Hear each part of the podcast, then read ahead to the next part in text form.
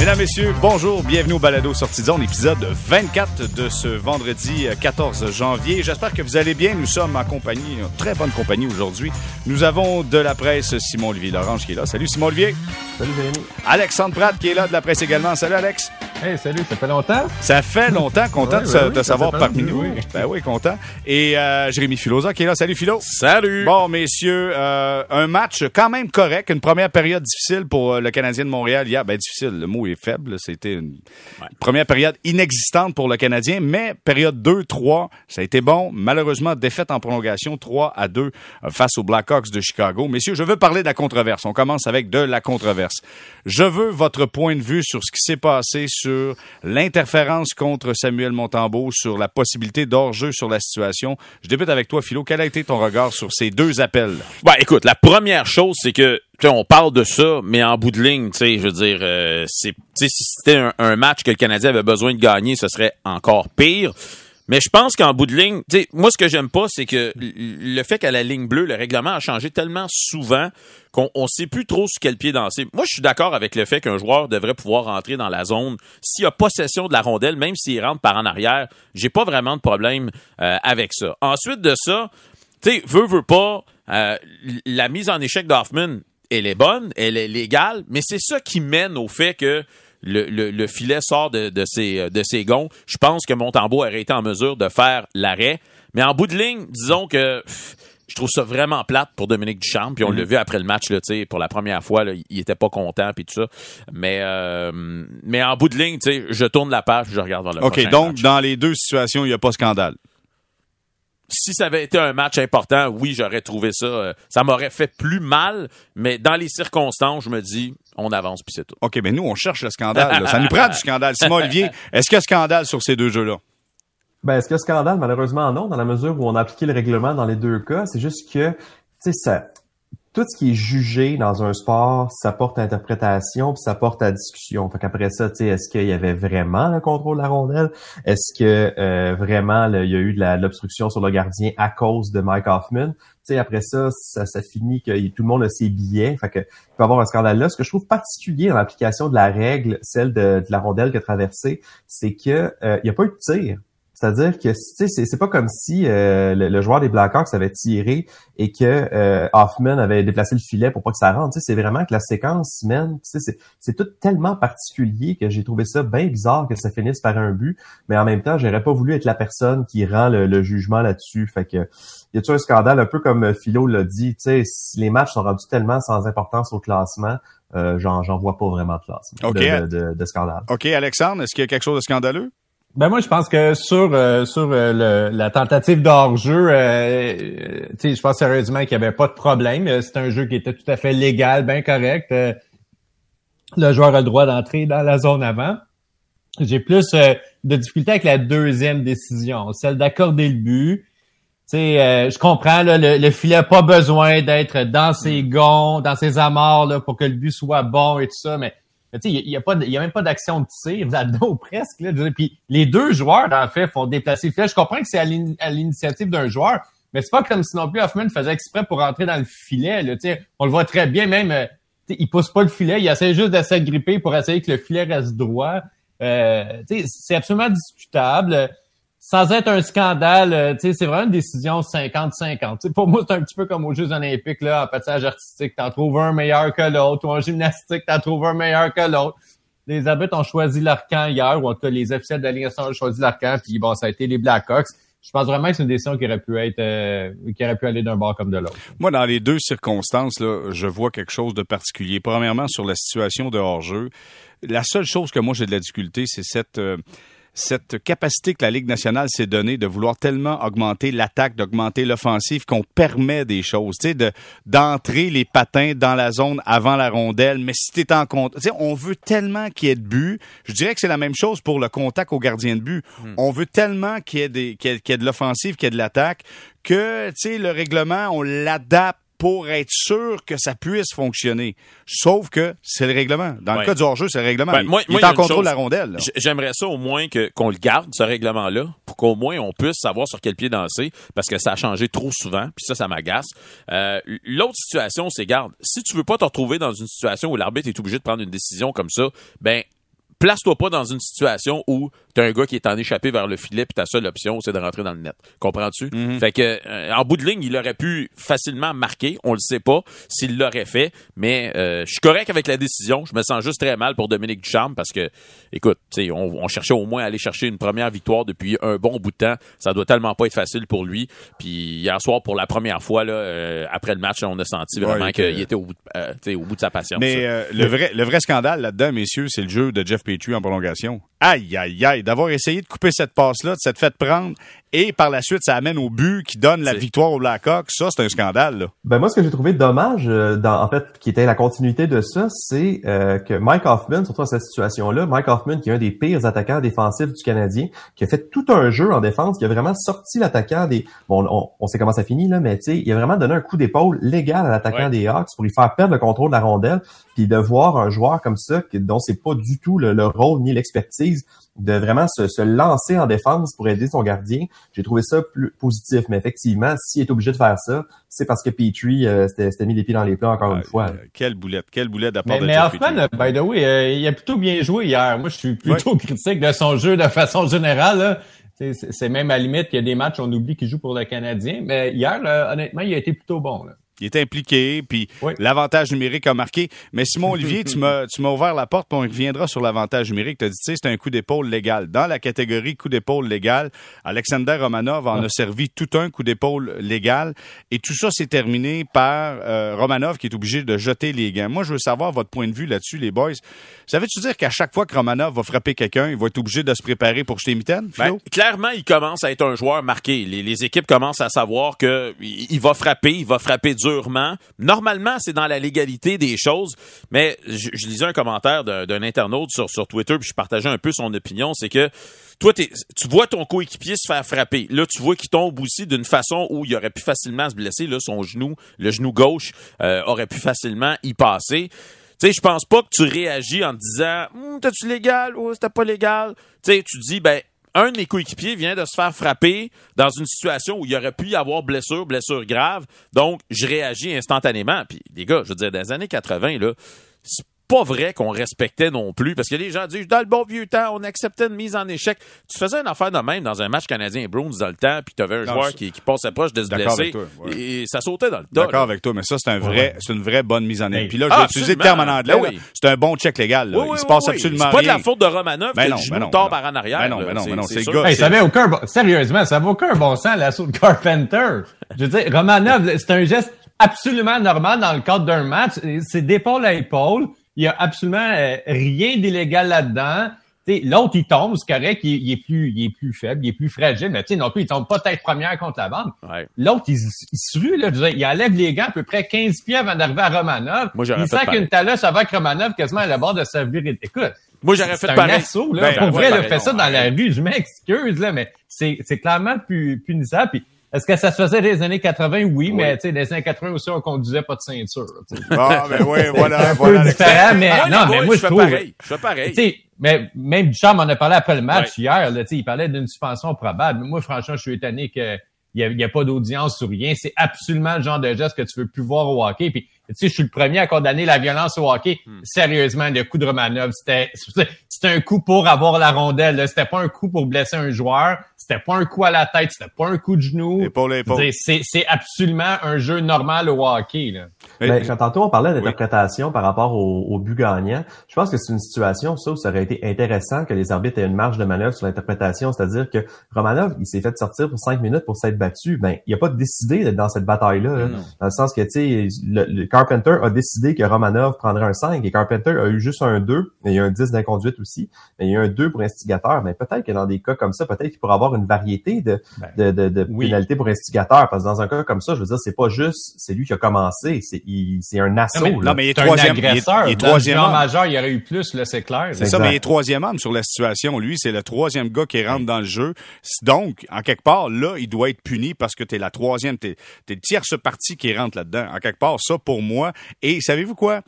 En plus, on a célébré Andrew Shaw avant le match. Et Ouais. Andrew Shaw, sa réputation, c'est quand il y a un combat, après, il lève les, Il lève bras, les bras. fait lever la foule. Souvenez-vous, il avait fait ça à Montréal. T'es en train de se battre. Il, Hey, il tend l'a fait hier quand on l'a Bon. présenté. Carpenter se bat avec le gars, qu'est-ce qu'il fait? En s'en allant. Ah lève les bras, fait lever la foule, sais. Fait que, veut, veut pas, qu'on dise n'importe quoi, la bagarre, ça fait encore partie de la Ligue nationale de hockey. Malheureusement pour ceux qui aiment pas ça, et heureusement pour ceux qui aiment ça. Mais on la vend encore, la bagarre dans la Ligue nationale, messieurs. Mais hier, c'était au-delà d'une bagarre, là. Je veux dire, hier, c'était un assaut qui a précédé une bagarre, là. Je veux dire, il s'est donné un élan pour aller le frapper, là. C'est pas, euh, c'est pas une Mais- bataille de cirque, là, genre où les gars, ils droppent les gants, puis bon, on, on fait ça, puis on se bat pour la foule. C'était pas ça hier, c'était clairement un geste de Non, vengeance pure. non, je je suis d'accord, mais euh, tu sais, prenons la situation inverse. La situation se produit à Montréal.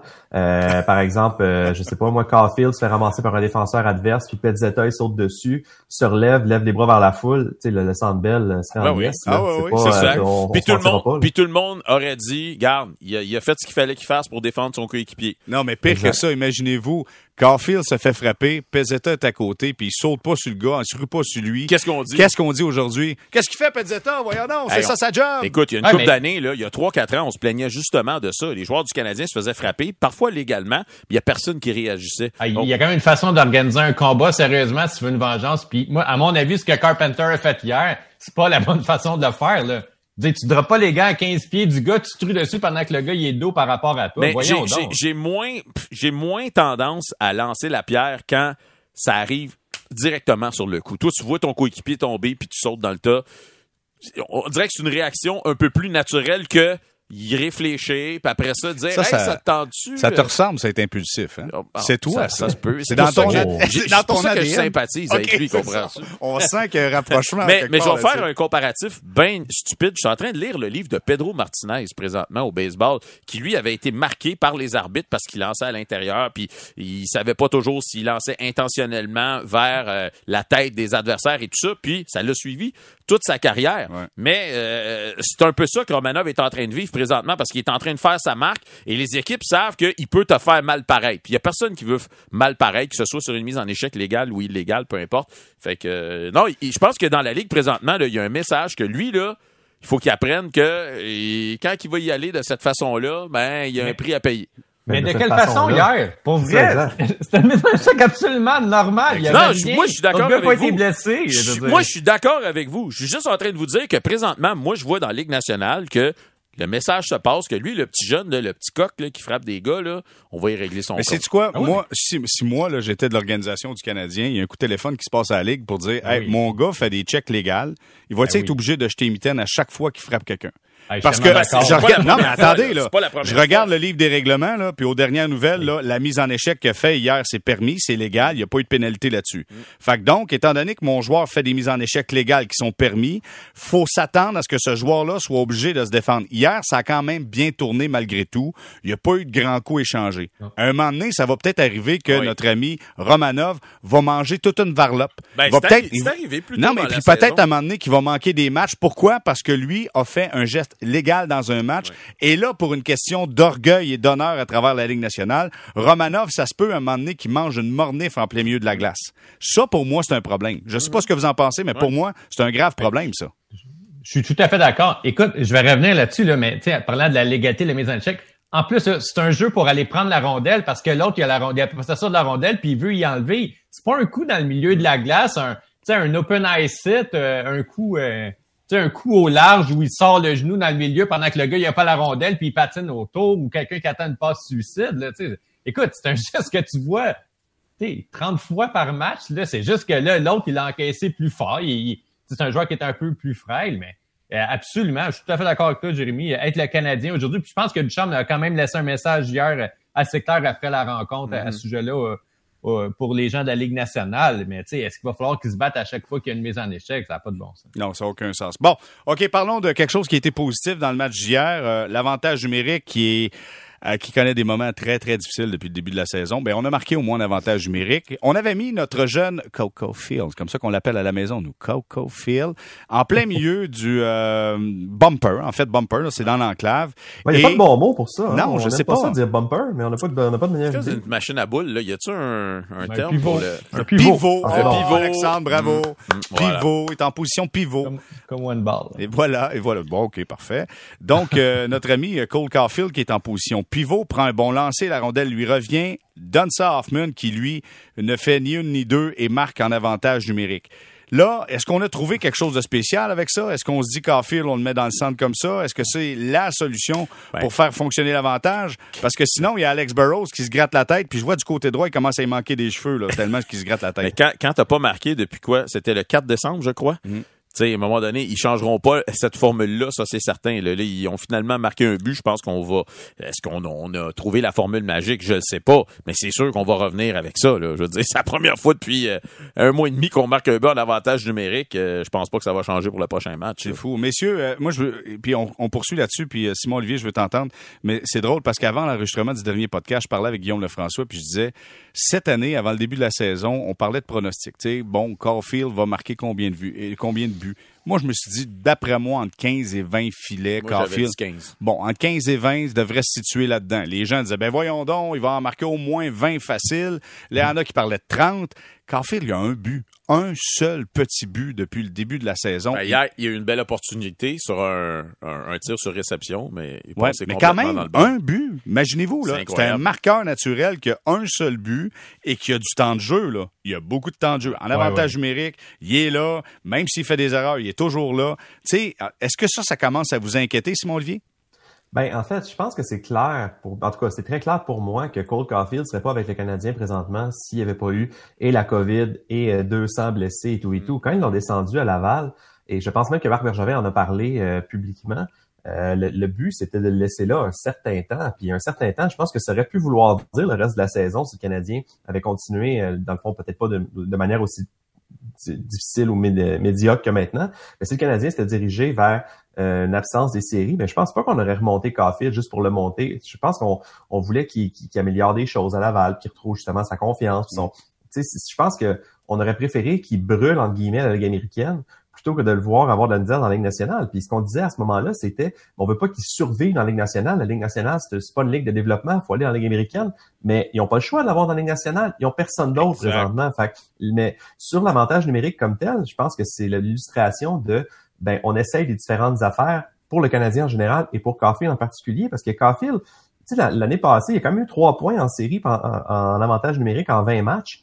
Euh, aucun en saison régulière dans les 10 matchs qu'il a joué l'an passé. C'est pas dans la Ligue nationale, c'est pas un joueur qui s'est révélé être un spécialiste des unités spéciales. Puis une des raisons de ça, quand il se place pour, pour situer les gens à la droite du gardien de but, à attendre pour son lancer à la manière d'Ovechkin, c'est que ben il cette passe-là est pas facile à faire pour lui parce qu'il est souvent très loin du jeu. Puis je, je le trouvais très inefficace. Alors que dans ce qu'on a vu hier contre les, les Blackhawks, ben il, est en position de décocher immédiatement. Mhm. Puis il y a eu la, la présence d'esprit quand il a reçu le retour de l'envoyer à Hoffman et ça a marché. Fait que je trouve ça intéressant ce qu'on essaye avec lui. Puis si c'est le genre de choses qui peuvent lui redonner confiance, ben tant mieux parce que écoutez comme comme tu l'as dit, un but en 27 matchs, c'est c'est complètement un anti-casting pour Caulfield. Puis il faut faut qu'il se replace d'une façon ou d'une autre. là. Hum, Alexandre, là-dessus?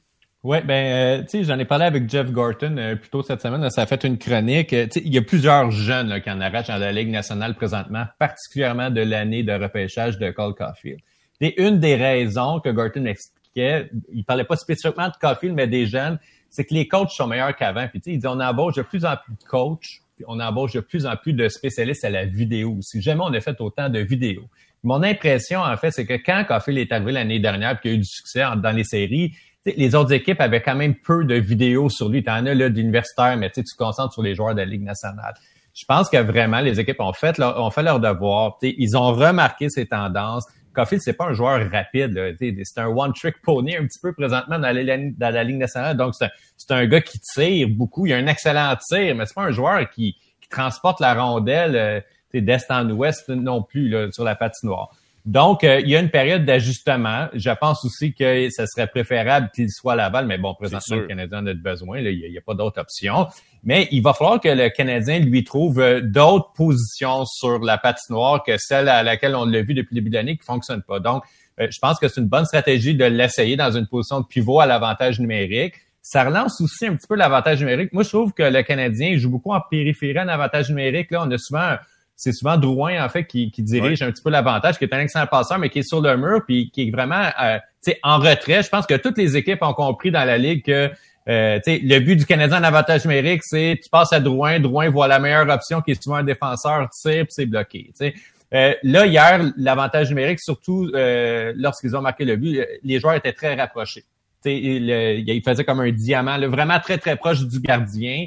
Euh, des petites passes courtes, rapides, puis euh, c'est ce qui a permis en fait de se rendre au gardien, ce qui est un problème du Canadien d'avantage numérique.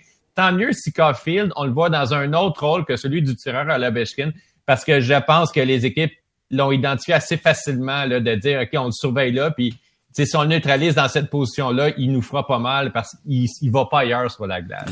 Donc, c'est important, à mon avis, que le Canadien parvienne euh, à faire de Cole Caulfield un joueur plus polyvalent dans ses options d'attaque. Je suis d'accord avec Simon Olivier que si euh, on n'avait pas eu tous les cas de COVID et les, blessures dans une saison normale, je pense qu'on aurait retrouvé euh, Caulfield à Laval. Tu sais, je regarde ce que les Sabres sont en train de faire avec Owen Power, puis tu sais, c'est j'ai jamais entendu un joueur de, de qualité dire bon on, on, on, on, a pris trop de temps pour le développer ou quoi que ce soit. Je veux dire, euh, dans un monde idéal, c'est ça qu'on ferait, mais on peut pas présentement.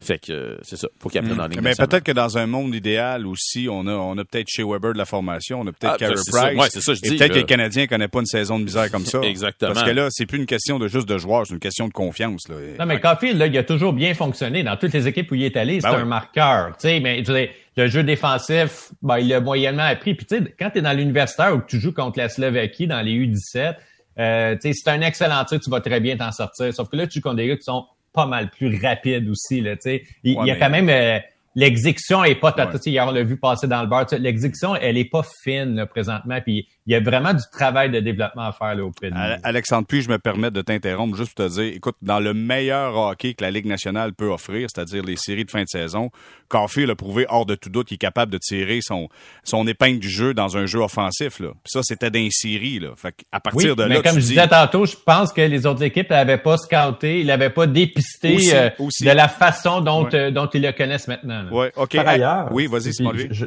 je, conclue rapidement là-dessus. On peut voir ce que les, les, les qualités d'un marqueur, que ça prend pas grand-chose. Regardez le but de Hoffman, justement, hier en avantage numérique. Il a, il a pris du temps, Hoffman, pour décocher?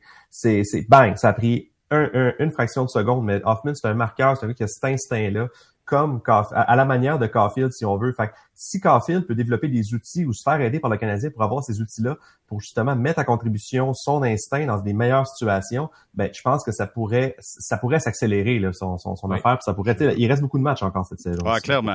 Euh, celui qui ira euh, au match des étoiles pour le Canadien de Montréal, c'est Nick Suzuki. Euh, très heureux de savoir ça, mais surtout surpris de savoir il y a encore un match des étoiles.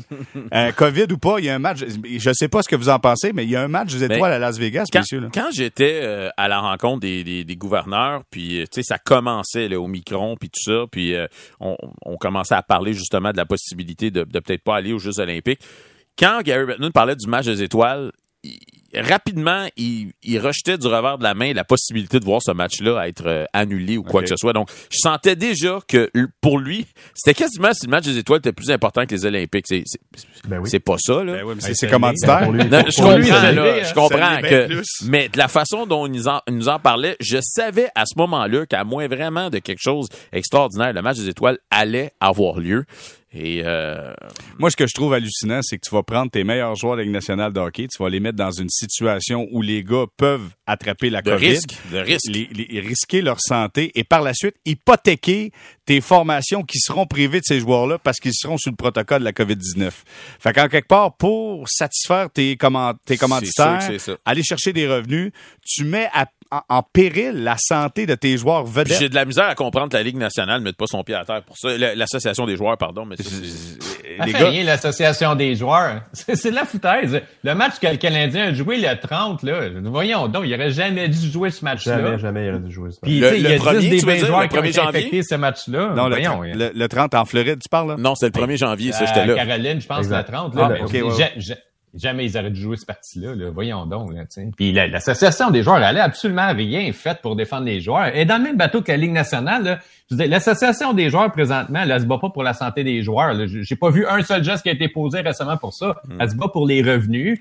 Puis, euh, je veux dire, euh, s'il y a moins de matchs joués ou si les gars ils vont pas aux Olympiques, s'il y a ci, s'il y a ça, il va y avoir moins d'argent au total à se partager. ça te surprend-tu? Avec Donald Fear à la tête de l'association des joueurs? Je veux dire, on l'a déjà vu dans le baseball. Il a fait la même chose avec les stéroïdes. Il s'est caché, il a mis la tête dans le sable, puis c'était l'argent qui comptait. Là. Puis il fait la même chose. au match des étoiles, euh, tu sais, by the way, il y, y, a, un gros précédent quand même, le match des étoiles au baseball majeur où il y a eu une éclosion qui, qui est parti du, du match des étoiles puis qui a, qui a impliqué plein de joueurs de plein d'équipes. Tu sais, la différence, c'est que présentement, il y a 60% des joueurs de la Ligue nationale qui ont eu la COVID dans les 30 derniers, dans les 35 derniers jours t'étais déjà pas trop loin de l'immunité. C'est-tu 60 des joueurs qui l'ont eu? Je pense que c'est ça, c'est 436. Mais on va J'ai vu la stat passer tantôt. On va y revenir à ça parce qu'il y a un auditeur qui pose une question là-dessus, à, savoir la nécessité. Mais en plus de ça, on, on voit que l'argent est vraiment important parce que le Canadien envoie ses joueurs 16 jours sur la route parce qu'on peut pas avoir de spectateurs à domicile. Tu sais, c'est la ben business first, là. C'est l'histoire, c'est ça, là. C'est l'argent en premier. C'est sûr. Je présente pas de match parce que je peux pas avoir de revenus. C'est ça l'histoire, là. Ouais.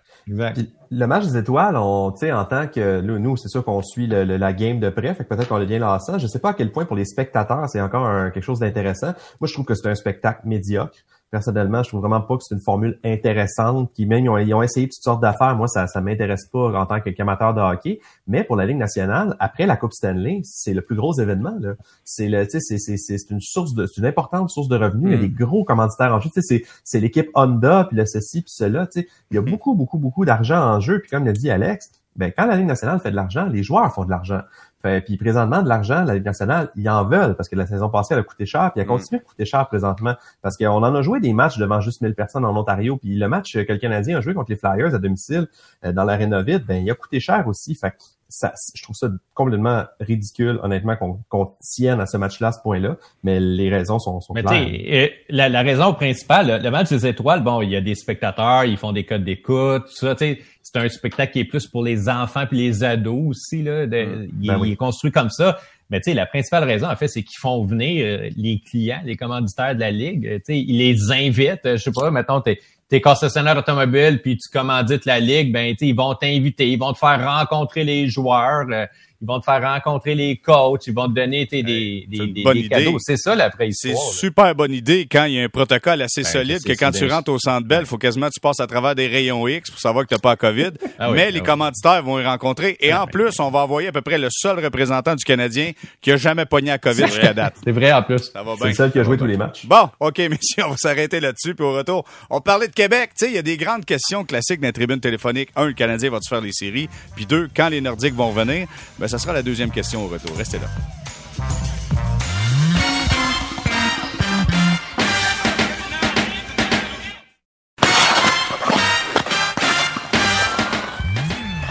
On est de retour au balado sortie zone, épisode de 24. Simon-Olivier Lorange de la presse qui est là. Alexandre Pratt qui est là également de la presse et Jérémy Filola, Filosa, pardon, Filola. J'avais un nouveau nom pour toi. Jérémy Filola du 98.5 qui est avec nous. Messieurs, il y a eu rencontre au sommet entre le gouvernement du Québec et la Ligue nationale de hockey. Éric Gérard a rencontré Gary Bettman, Bill Daly et finalement, tout ça s'est conclu par on n'a pas d'opportunité pour l'instant, mais c'est intéressant qu'on ait établi les canaux de communication, rétabli les canaux de communication et on restera en contact pour la suite des choses. Je veux, je commence avec Alexandre, je veux vos réactions suite à cette rencontre entre le gouvernement et la Ligue nationale de hockey. Ben, je, trouve que c'est le scénario qui était le plus prévisible. En fait, le, gouvernement du Québec s'est un peu présenté comme un vendeur qui arrive dans une compagnie, puis dit voici, j'ai un produit, euh, tu sais, je pense pas que vous soyez intéressé pour le moment, mais si jamais, pensez-y, si vous avez besoin de moi un jour, je vous laisse ma carte d'affaires. C'est exactement ce qui est arrivé hier. Euh, je, je pense, moi, j'avais absolument aucune attente de plus que ce qui s'est passé. C'est juste une ligne de communication qui est ouverte. Bonjour, on est le gouvernement du Québec, on existe, on s'était jamais vraiment parlé avant. Euh, nous sommes là si jamais il y a une opportunité quelque part. Mais tu sais, mettez pas la barre haute. Là. n'y a pas un club qui va déménager à court terme. Le seul club que je verrais peut-être un jour, ça serait peut-être les sénateurs d'Ottawa. Mm. Mais tu sais, on n'est pas là du tout. Puis il n'y aura pas d'équipe d'expansion à Québec. il y a 32 clubs dans la Ligue nationale, ils ne monteront pas à 34 de sitôt. Mm, philo? Ben, écoute, moi, je pense que Gary Bettman, autant moi, j'ai toujours dit que tant que Gary Bettman va être en place, les chances de revoir les Nordiques revenir sont, extrêmement minimes. Là.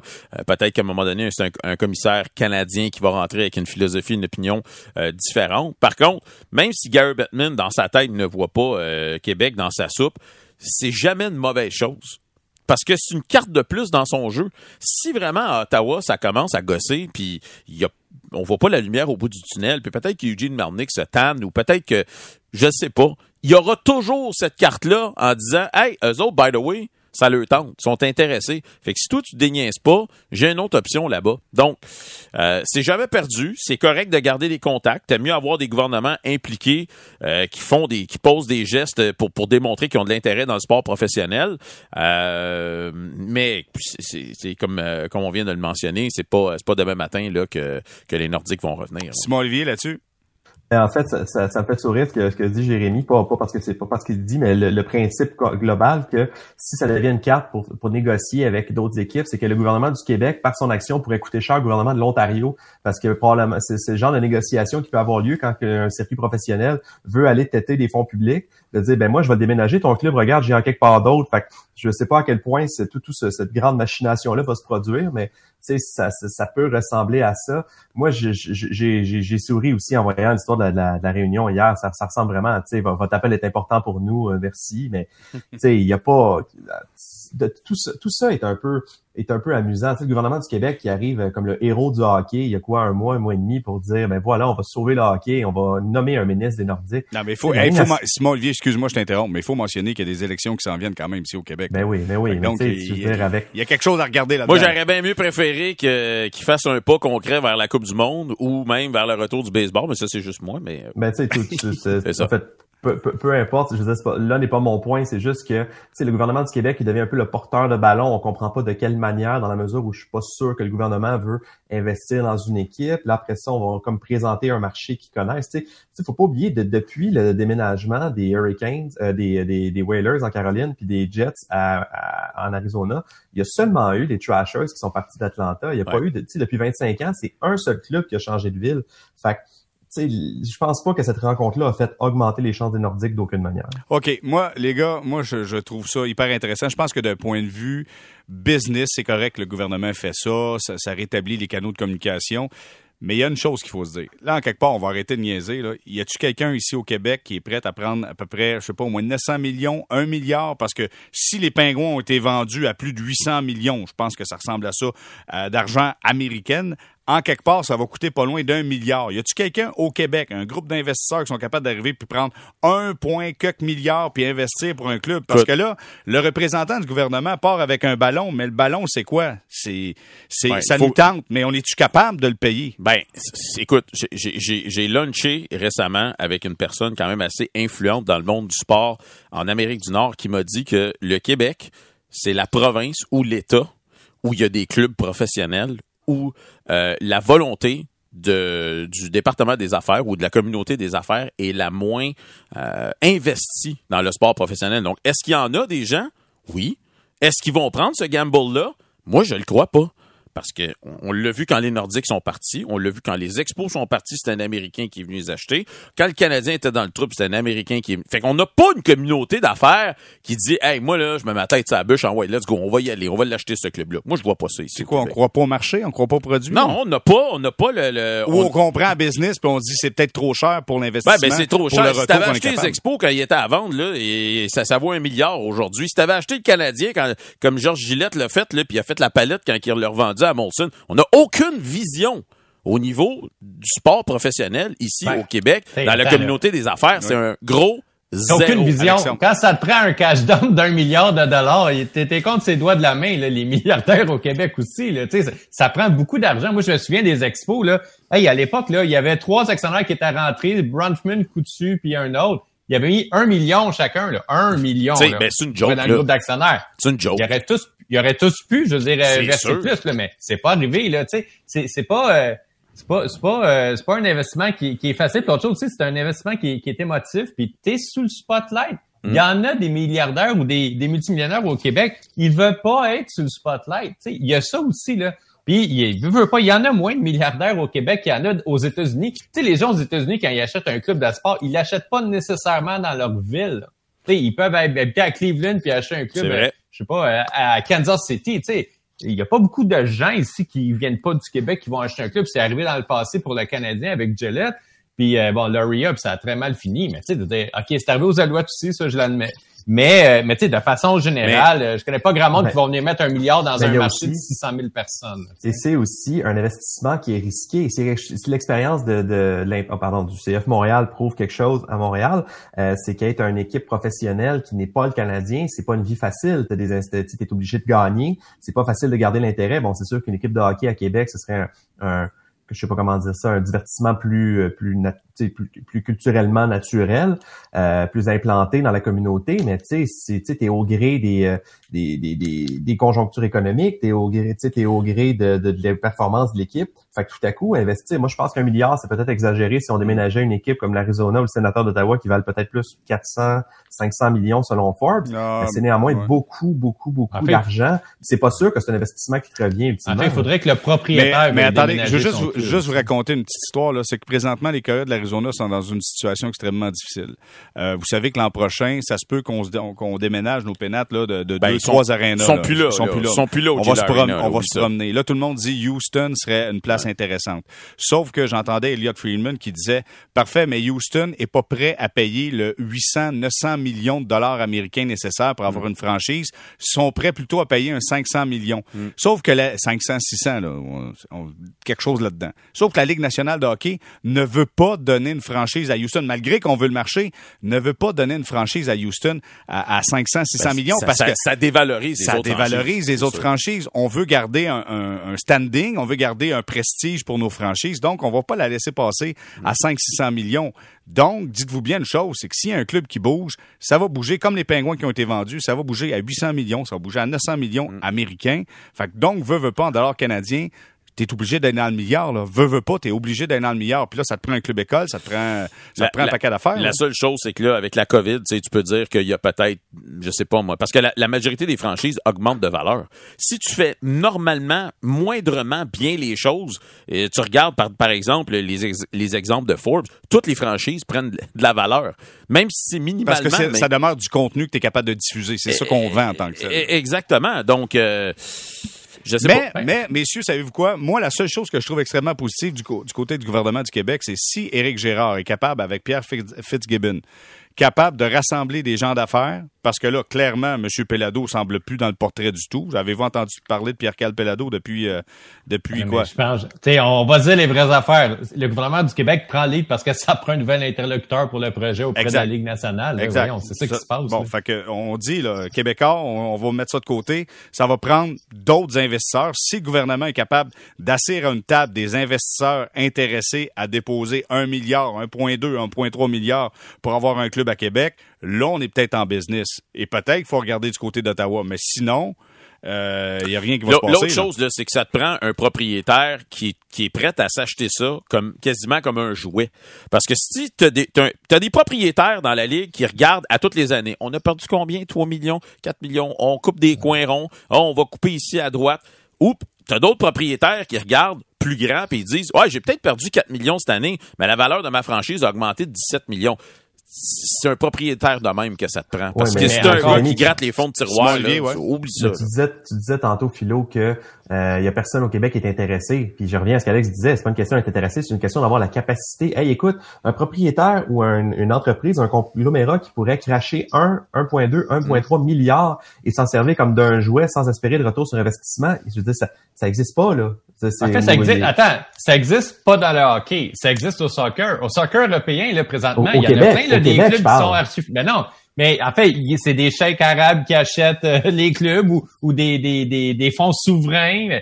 Mais tu sais, des individus, mm-hmm. mettons, anglais qui achètent des clubs en Angleterre, il n'y en a presque plus. Je pense qu'il n'y en a plus, en fait, qui, qui, qui rentrent dans l'actionnariat. C'est la même chose au Québec, la Ligue nationale. tu sais, la Ligue nationale, elle n'a pas le prestige c'est plate là, à dire, mais tu sais, du baseball majeur ou de la NFL ou du soccer anglais. Ça va être dur là, de trouver quelqu'un qui va mettre un milliard sur un club. Et moi, j'ai beaucoup de sympathie et d'empathie envers les gens de Québec. À, chaque année, quand il y a quelque chose qui se passe avec les Coyotes puis que ça va pas bien, là, tout le monde ramène l'histoire des Nordiques. J'écoutais les bulletins sportifs en anglais chez nos collègues anglophones.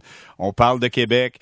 Et je pense à eux qui ont vu leur club partir, qui étaient là, euh, malgré malgré que le club des fois connaissait des années de misère, ont toujours été là, et qu'on ramène encore le nom de Québec quand t'as pas personne en arrière qui est prêt à signer un chèque. je, je pense que faudrait se garder une petite Ce qui doit faire le plus mal aux amateurs de, des, des Nordiques, c'est quand justement, à la rencontre des gouverneurs, Pierre Lebrun a demandé à Gary Bettman, est-ce que c'est vrai que tu commences à préparer euh, la succession et tout ça, puis que tu commences à penser à qui pourrait être remplacé, puis il a dit I will be here for a long time.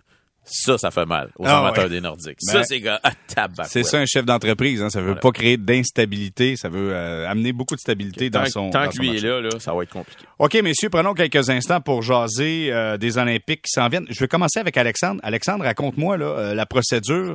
là, tu nous parles à distance parce que tu es en, voie de partir pour aller à Pékin. C'est quoi la procédure pour te rendre jusque là-bas? La, la, procédure, c'est ne pognez pas la COVID avant d'y aller. ça va être la même chose pour les joueurs de hockey qui vont y aller d'ailleurs aussi. C'est le principal défi, en fait, présentement, c'est qu'il reste encore des compétitions. La, dans la plupart des sports, les athlètes essaient encore de se qualifier jusqu'à ce week-end. Euh, au hockey, les gens qui vont aller aux Jeux olympiques, ils, sont dans des compétitions présentement, ou bien ils jouent dans la NCAA, ou bien ils jouent en Europe, ou en tout cas ils jouent dans la Ligue canadienne. Mais euh, le grand défi, c'est de pas l'avoir. Parce que si vous l'avez à partir d'aujourd'hui, vos chances de participer aux Jeux sont vraiment, vraiment minces. Euh, vous devez tester, si quelqu'un, mettons, l'aurait aujourd'hui, là, il faudrait qu'il teste quatre fois négatif dans les 14 prochains jours. Donc, ça serait vraiment, vraiment, vraiment, vraiment compliqué c'est un, un variant qui est très contagieux, Micron. C'est aussi, c'est aussi euh, virulent que la rougeole. Fait tout le monde est sur le gros nerf présentement. Tout le monde comprend qu'à partir de maintenant, c'est vraiment zéro. Il y a des attaques qui se sont complètement isolés, là, comme Michael Kingsbury, euh, qui, qui, est isolé, qui voit plus ses proches. Euh, fait que ben, je suis un peu dans ce mood-là présentement parce que je suis supposé y aller.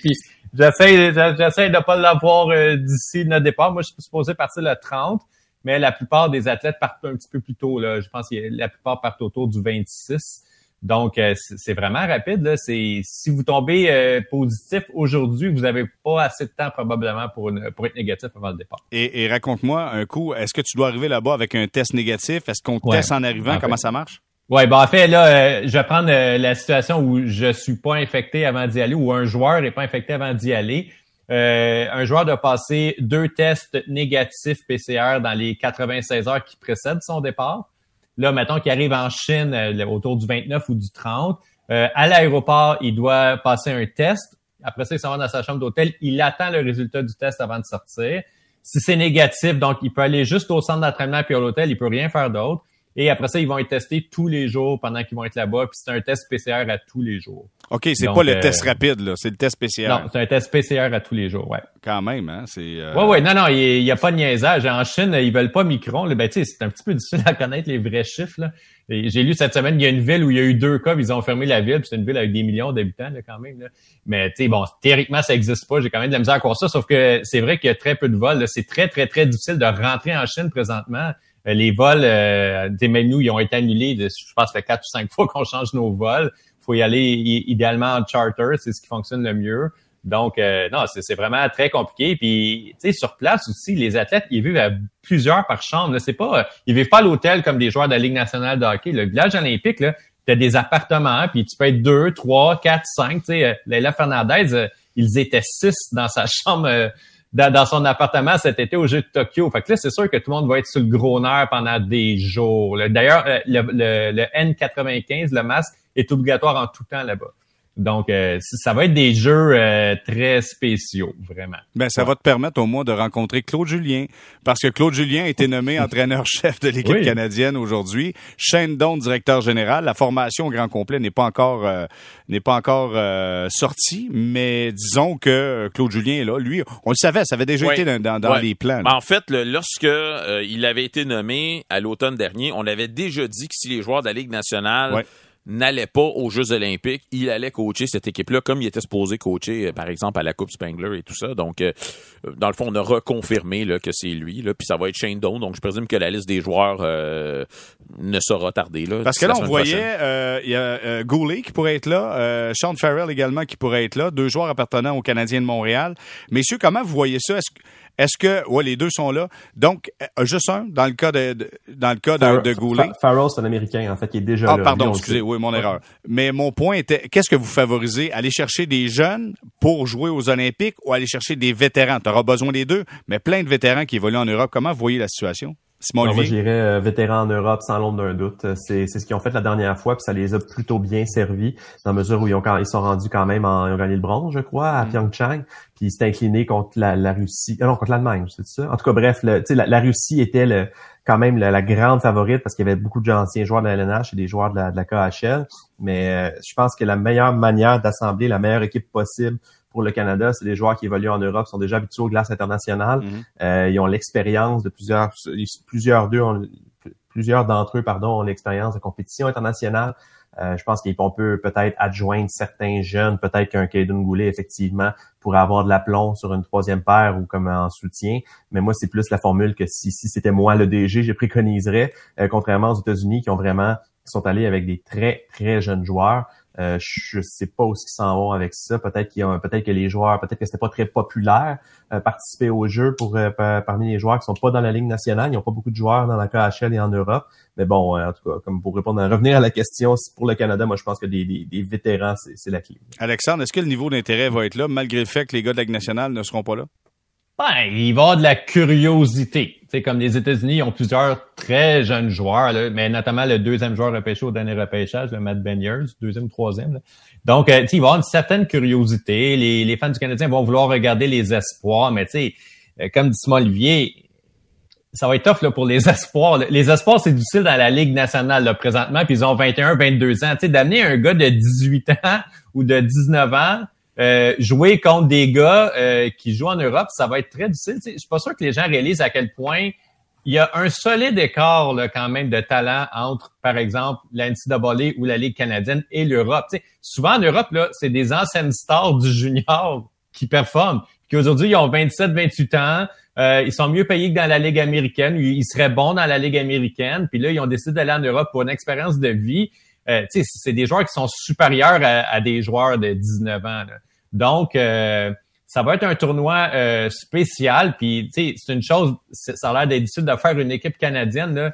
Imaginez les autres pays. Là. La, la Russie devrait être pas pire là, parce que bon, il y a plusieurs bons joueurs russes en KHL. Mais il est encore question, il y a une semaine, qu'on savait pas trop si les joueurs qui évoluent en Suisse euh, pourraient jouer parce que la Ligue suisse voudrait peut-être continuer comme la Ligue nationale il y a des pays, là, j'ai aucune idée qu'ils vont mettre dans leur alignement. Tu sais, on niaisait hier, nous autres, à la presse, là, on a comme une discussion de groupe, là, tu sais, avec certains des alignements, puis on regardait ça, tu sais, notamment, je pense, c'est la Tchéquie, ou écoute, c'est genre rempli d'anciens joueurs du Canadien qui ont joué genre quatre games avec le Canadien, genre Jacob Jaracek et tout Mais, mais, par exemple, la Tchéquie a Michael Frolik, qui est un joueur qui, ah qui, qui, est plus, qui est plus calé pour la Ligue nationale, mais qui est dans une compétition internationale, je pense qu'il va bien faire. C'est un format qu'il connaît, c'est un vétéran ici, c'est un gars hyper en forme, on l'a vu l'année passée. Contre un joueur junior, Frolik, il fait ce qu'il veut. là. Est-ce qu'ils vont, nous sortir Plekanec, vous pensez? Non, il, est pas, dans l'équipe. Ah. non, ni à guerre, tu sais. Ah. Mais, mais tu sais, est-ce que l'intérêt va être là? Ça va être mitigé, je pense. T'sais, il va avoir une curiosité, il va avoir une curiosité de voir jouer l'équipe chinoise, il va avoir une curiosité, mais je pense que l'intérêt va plus être du côté des filles cette année. OK, parfait, messieurs. On va s'arrêter quelques instants pour retour. Question du public.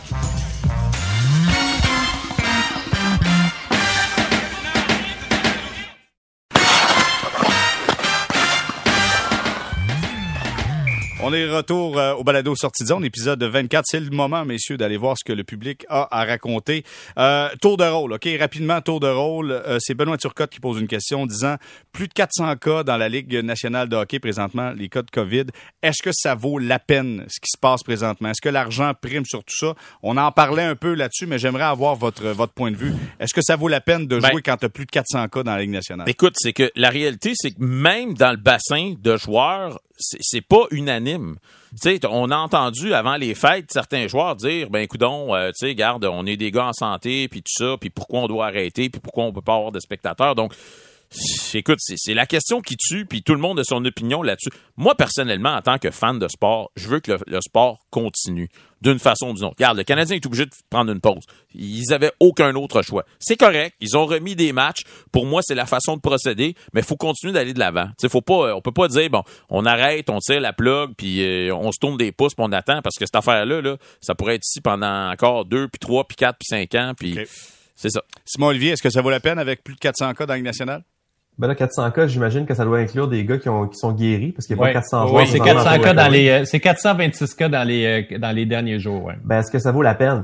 Je pense que ça vaut la peine si ça plie sans casser. Il y a des équipes qui ont eu quelques cas, qui ont pu continuer, des fois jusqu'à 4-5, ce qui peut quand même être beaucoup dans une formation d'enlever 4 ou 5 joueurs en même temps. Mais quand je parle de casser, tu sais, le Canadien, ça a cassé avant Noël. pas avant Noël, avant la nouvelle année. Tu sais, c'est-à-dire, le, match à 18 qui ont joué le, 1er janvier, comme disait, on disait tantôt, c'est pas un match qui, selon moi, aurait dû avoir lieu. Euh, ça mettait des joueurs à risque. C'est des joueurs qui étaient pas de calibre de Ligue nationale qui étaient là. Tu sais, Cam Ellis, c'est un gars qui a pas fait le Rocket cette année. Là il a commencé à, Trois-Rivières, puis il était rendu avec le Canadien le 1er janvier. Fait que je pense que c'est le, spectacle en souffre énormément. Euh, fait qu'est-ce qu'on ce que ça devrait continuer Je pense que je pense qu'on peut continuer à faire du cas par cas, mais qu'on a comme une espèce de marge de zone grise qui, qui est très qui est très large présentement. Alexandre? Ben, les valeurs sont pas les mêmes là, dans la société américaine que dans la société canadienne. ici, le sport, c'est pas le sport professionnel, c'est pas considéré par tout le monde, mettons, comme un service essentiel. Les Américains ont un rapport différent avec le sport où c'est pas mal plus essentiel pour eux. Euh, il y a du bon, en fait, là-dedans, euh, que ça continue parce qu'en fait, les gens restent à la maison pour écouter des matchs. Là, c'est peut-être pas le cas du Canadien parce qu'il perd, là. Mais de façon générale, euh, par exemple, le dimanche après-midi, quand il y a des matchs de NFL, ben les gens ils restent pas mal à la maison quand même. Ça évite des rassemblements. Il y a quand même un certain plaidoyer ici pour la santé publique qui peut exister. Puis je le sais que dans le quand il y a eu la bulle au début dans la Ligue nationale, ça a été autorisé entre autres pour ça par le gouvernement canadien. M'avait dit mes sources euh, politiques là-dessus.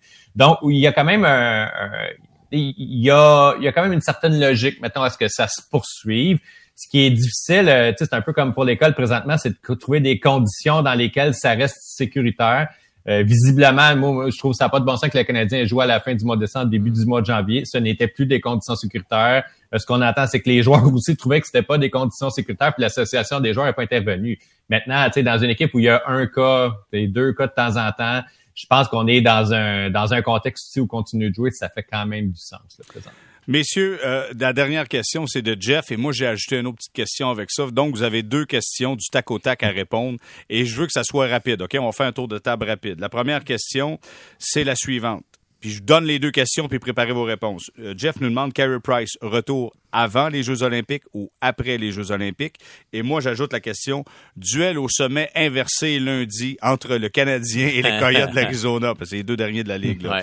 Euh, qui va gagner ça? OK? Fait que donc, Carey Price, retour au jeu avant ou après les Jeux olympiques. Et est-ce que le Canadien euh, gagnera ce match-là face à l'Arizona, Philo? Ben, moi, je pense qu'il revient pas là, avant les Jeux olympiques qui n'auront pas lieu, en fait. Là, mais non, je pense pas qu'il va revenir. Puis moi, ce qui me frustre le plus, c'est qu'on n'a aucune information concrète là-dessus. Il fait des traitements, on sait même pas si c'est des traitements physiques ou des traitements, traitements psychologiques. Là, c'est on est on est laissé complètement dans le néant. Donc ça, je trouve ça frustrant. Puis euh, duel au sommet inversé? Ouais. Ben écoute, je, je souhaite que le Canadien perde. Je, je, veux je veux je veux qu'il y ait le maximum de chances d'avoir le premier choix. Moi, je, suis rendu là. ouais, mais quand même, tu as quand même plus de chances de. Sais, que je vais prendre le maximum de chances. Simon Olivier, ton ta prédiction Price avant ou après les Jeux Olympiques?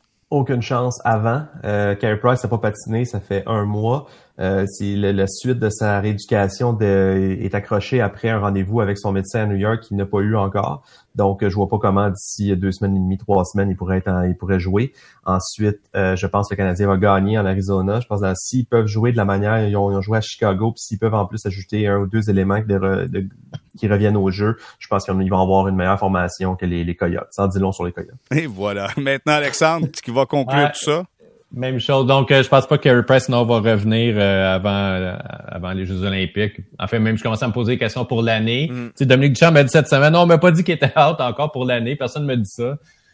Je veux dire, c'est, c'est pas le, le- la meilleure phrasée, mettons, le plus encourageant. Puis je pense que le Canadien va gagner lundi. Je pense pas avoir prédit une victoire du Canadien depuis le début de l'année dans le balado. Fait que je pense que c'est la première fois que je prédis une victoire du Eh, je Canadien. l'ai prédit une, puis je l'ai eu en plus. Ah, ben bravo. effet. Mais Oui. juste vous dire, c'est-tu les Coyotes de l'Arizona qui ont battu les livres de Toronto Oui. récemment? Ah, Oui. Absolument. ok, je veux Il dire, joue pas mal, là. Il joue plutôt bien ces temps-ci, les Coyotes. 2 à 1, grosse victoire des Coyotes de Le l'Arizona gardien face... en a sorti une grosse. Ouais, euh, en effet. ouais. Bon, mais messieurs, ce fut un plaisir encore une fois. Euh, hey, tu t'es pas mouillé, Jérémy, là.